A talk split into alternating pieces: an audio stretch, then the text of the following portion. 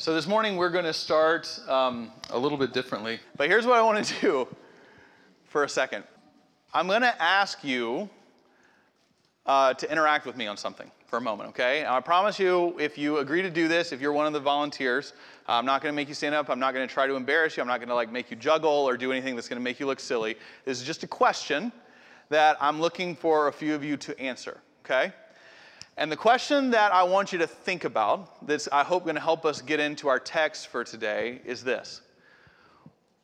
If you think about your life, what are you so excited and into and passionate about that you want others to get into it and to be passionate about as well? Okay? And just so we don't super spiritualize this thing, I want you to know I've asked several people this question this week, and one of the most frequent answers I've gotten is Topo Chico okay? I just want you to understand like where the bar is when I ask you this question because people are like, yeah, Topo Chico, man. Like before I moved to Texas, I'd never heard of Topo Chico and now I drink it. If I go to a restaurant, they don't have it. It's like, I don't want to eat here anymore because water is just water and sparkling water is just sparkling water, but Topo Chico. And, you know, and I want others to have Topo Chico and uh, everything. So I just want you to understand the kind of thing. So it doesn't, you know, whatever it is for you, uh, whoever it is for you, like whatever kind of thing, what are you so passionate about that you want others to experience it? What's the kind of thing that for those who know you, if they, if, if they could answer it for you, you'd be like, oh yeah, this is what she's totally into and she keeps pushing it on the rest of us. Or this is what he's totally into and he keeps like asking us to, to do it or be a part of it. What is that thing? So I need a few hands, just volunteers. Let me know, yes. Magic Gathering. A card game. It's a card game. Magic Gathering. Magic Gathering. Magic the Gathering. I've now proven how old I am that I have no idea, but I'm going to take that. Hold on, I'm going to go. Uh, yes. Mentoring children. Mentoring children. Okay, great. What's that? I can't hear you, sorry. Black Mirror on Netflix. Again, how old and out of touch am I? I'm sure it's good. Yeah. Pentatonix. All right, this is good. This is good. I know all of you others. We're gonna just we're gonna stay here. Is there one because I don't want to be discriminatory on this side of the because we trust the left as much as the right. So yes. Making music. Making music. All right. So this is something, and whatever it is, and hopefully all you, it's like I love this and want. Now, for those of you who answered what these things are, what was the process where you became so excited about this you wanted others to hear about? Like, how did you get to that point that it's like, I want others to know about this or experience it? What was that process like to get to that point of excitement? What's that? Experience it, right? I mean, I would assume that's, I assume that, that you didn't just uh, read an article about mentoring and go, that's my thing, and I'm going to go tell everyone else to do it as well. You went and did it, and in doing it, it's like, oh my gosh, this is something amazing, and I want others to be able to do it. Black, yes. Card game I've never heard of. Both of you guys are cooler than I am. But my guess is it's the same thing, right? It's not that you like heard a lecture about it. You're like, oh, that's what everybody should do. But maybe you were exposed to it and then you went and did it. And then it's like, oh, somebody else needs to come and do this. Making music is the same way, right? What I want you to see in this is this pattern is that no matter what it is that you and I would say in answer to that question, I am passionate about this and I want others to do it as well. It doesn't start because you heard a lecture on it or read a book on it or saw a blog post about it. That might have been the entryway. But where that passion came from was that you experienced it. And then you thought, I want others to experience this as well. Okay? Once you keep that in mind as we look at our text for today. We're still in this journey through Luke in chapter 5, starting in verse 17. And this is what it says it says, One day, while Jesus was teaching, Pharisees and teachers of the law were sitting nearby. They had come from every village of Galilee and Judea and from Jerusalem, and the power of the Lord was with him, Jesus, to heal. And then some men came carrying a paralyzed man on a bed. They were trying to bring him in and lay him before Jesus, but finding no way to bring him in because of the crowd, they went up on the roof and let him down with his bed through the tiles into the middle of the crowd in front of Jesus. When he saw their faith, he said, Friend, your sins are forgiven you. Then the scribes and the Pharisees began to question Who is this who is speaking blasphemies? Who can forgive sins but God alone? And when Jesus perceived their questionings, he answered them, Why do you raise such questions in your hearts? Which is easier to say, Your sins are forgiven you, or to say, Stand up and walk? But so that you may know that the Son of Man has authority on earth to forgive sins, he said to the one who was paralyzed, I say to you, stand up and take your bed and go to your home. Immediately he stood up before them, took what he had been lying on, and went to his home, glorifying God. Amazement seized all of them, and they glorified God and were filled with awe, saying, We have seen strange things today. This is the word of the Lord. Thanks be to God. Let's pray together. Lord, no matter who we are or how we walk in here, I pray that this morning we would encounter you, the holy, the divine, and that we would be changed forever. We pray all of this and for nothing less. And we pray it in Jesus' name. Amen.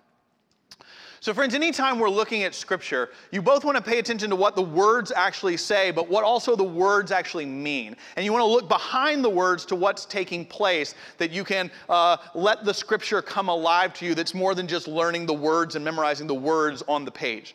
And this is one of those texts where it's awesome to do that, because this is one of the most bizarre, strange, and in some ways funniest scenes that exist in the Bible. Because you got to put yourself there.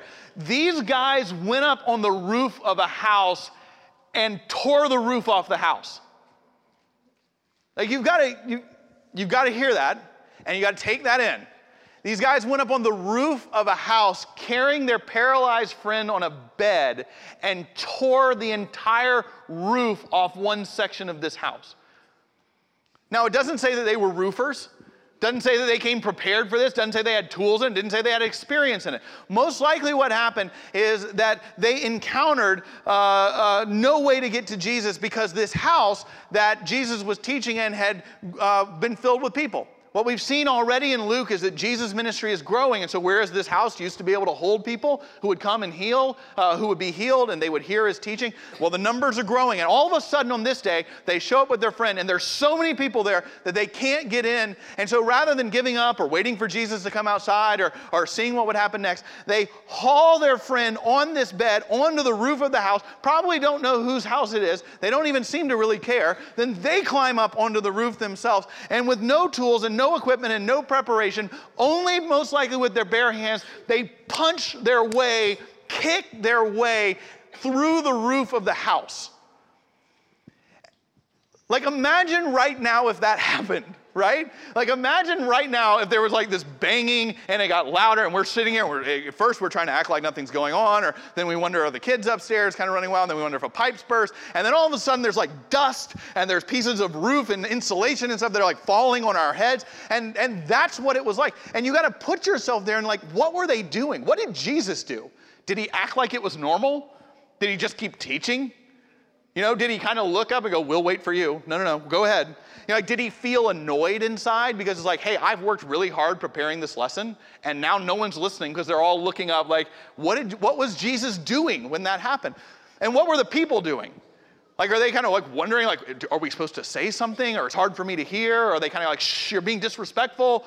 You know, it's like what's happening is like dust, and it says that there were tiles on the ceiling. This wasn't just like straw. These people were having to punch their way through the tiles, tiles and dust is like falling. Is it falling on Jesus' head? What are they thinking when this guy on a bed all of a sudden like starts being lowered in? Again, they didn't just like it wasn't just a little hole to listen to Jesus teaching. It's a big enough hole to lower an entire bed. I don't know if it's a king size mattress or what, but regardless, lower in. I don't know if they use ropes, you know. It was like kind of in one of those movies like Titanic when they're lowering the boats, like, oh, you're too much on this end, or too much. It's like lowering it down. They're kind of putting it down. Like, what are the people thinking? Are they like, you're cutting in line?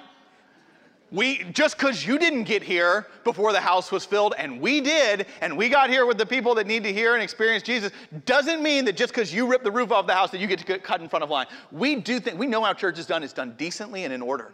And this is neither decent nor is it in order. And there is a line of people waiting here to see Jesus, and you will wait your turn. What is the homeowner thinking in this moment? Yeah, is it covered? Are, you, are we insured for this?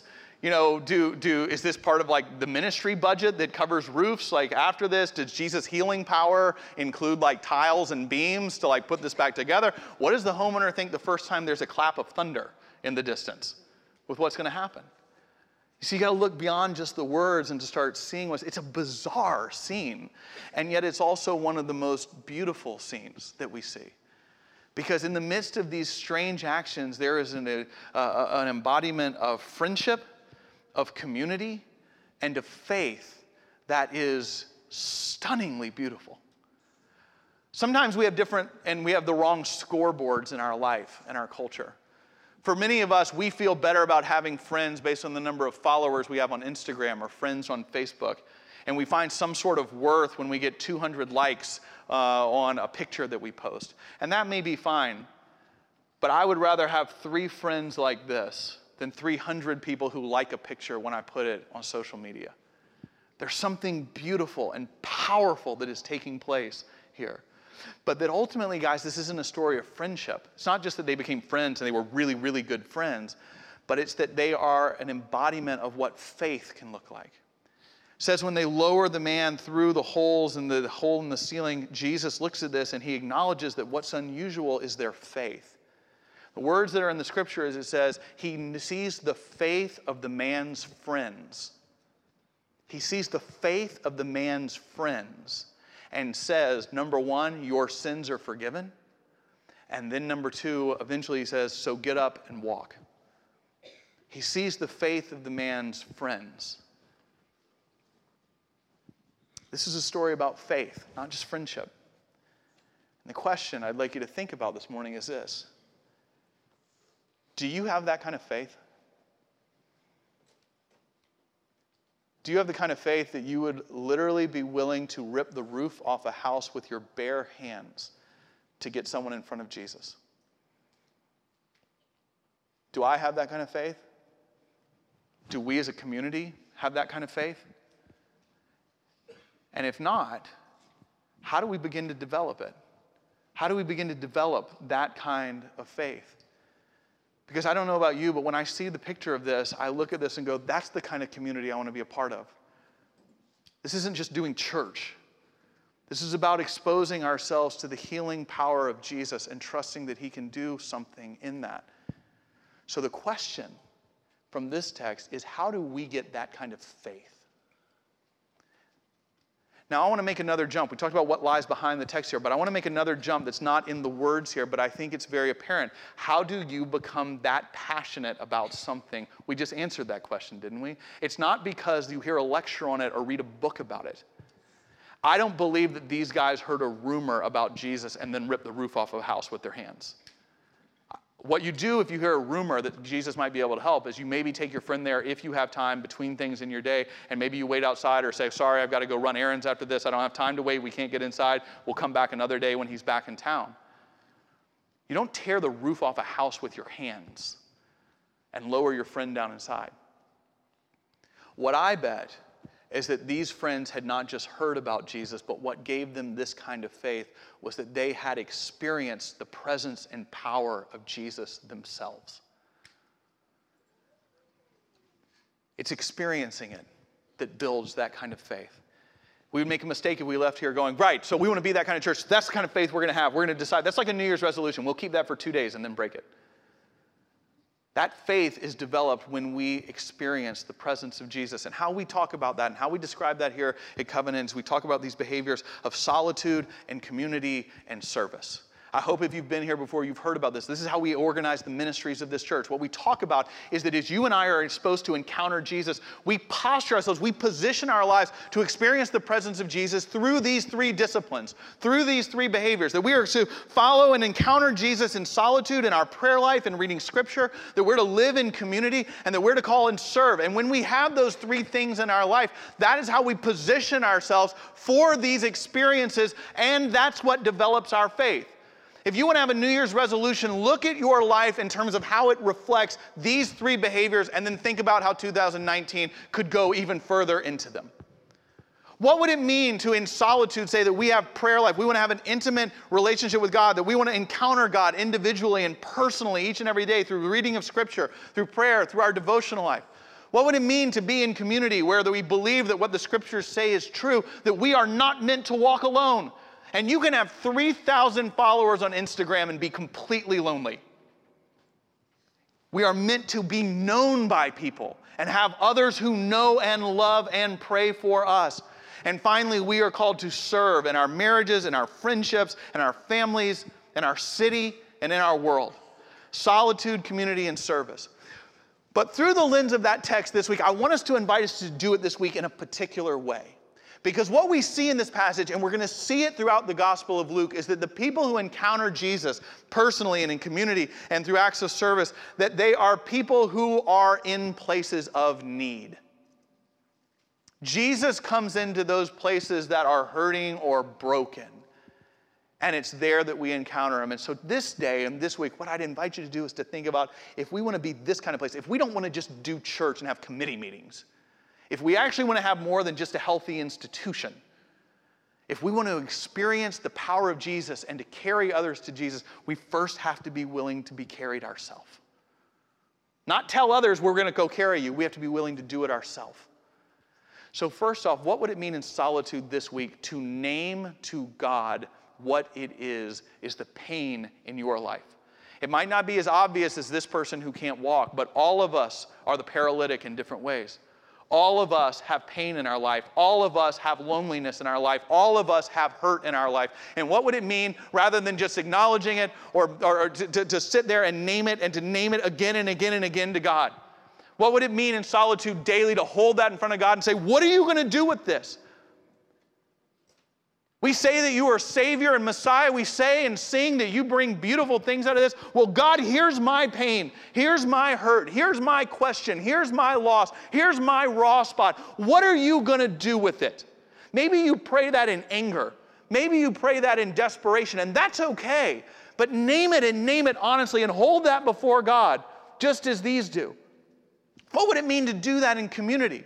What would it mean that when people ask how they can pray for you in your D group or in your small group, what would it mean for you to actually answer that honestly? What would it mean for you to be able to say, you know, I'm, not, I'm not just going to answer this prayer request by kind of hitting a four iron down the fairway and making sure I'm safe and avoiding the bunkers and everything? What would it mean to take out your driver and go, if you want to know how to pray for me, you really want to know what's going on in my life, this is how you can pray for me? What if you trusted others the way that this man who is paralyzed does and allow somebody else to hear how they might carry you to Jesus?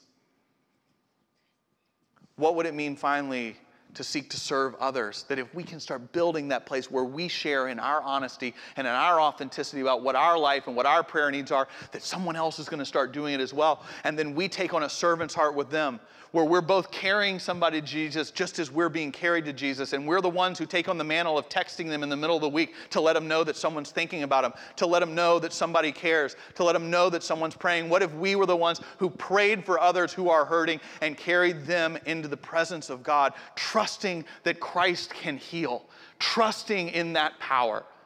The way we start having that kind of faith is that we don't tell others to do it, we have to begin by doing it ourselves.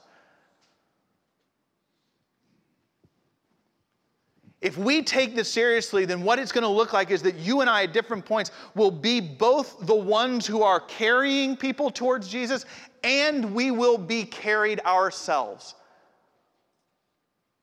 Leadership works differently in the kingdom of God. It's not just the people who are always going, Yeah, I can carry people. I'm strong and I'm moral and I've got everything together and I can do this. And I'll, as soon as I carry one person, I'll come back and grab someone else. That's how we think of leadership, the glittering image of leadership. What leaders in community are, who are this kind of place, are people who are just as comfortable carrying someone to Jesus as they are letting others know how they need to be carried. It's different in the kingdom of God to create this kind of beloved community.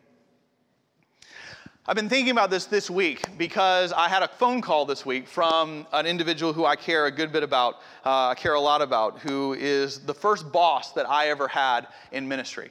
A guy named Scott Weimer, who's not a name that most of you know, but he, for almost 25 years, has been the senior pastor at North Avenue Presbyterian Church in Atlanta, Georgia. This is the first church where I ever had a job. Scott, as a head of staff, took a chance on me when I was an underqualified seminary student with no experience in college ministry, but he gave me a chance and hired me for 10 hours a week to start working with college students at North Avenue. And that experience changed my life.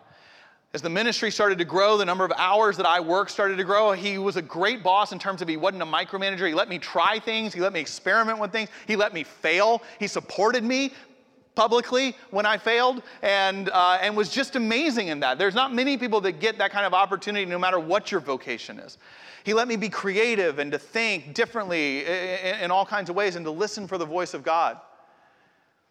The reason I've been thinking about Scott is that I had a phone call this week that he has announced this morning in their worship services that he is retiring from pastoral ministry. And the last almost 25 years, I said, have been at North Avenue. He's going to be retiring in May, and he wanted to let me know about that so, so that I didn't hear it through the rumor mill, which I was grateful for.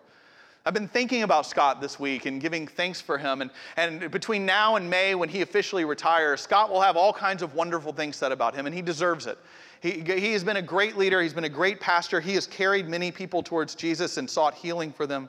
They've had building campaign there. They have a big, uh, beautiful new addition to their campus. Church has gotten younger. It's gotten multicultural. Uh, there's just a number of things that, that have happened under his leadership that have been wonderful, and he should be celebrated. He's got a great resume at the end where he can look and go, this has happened.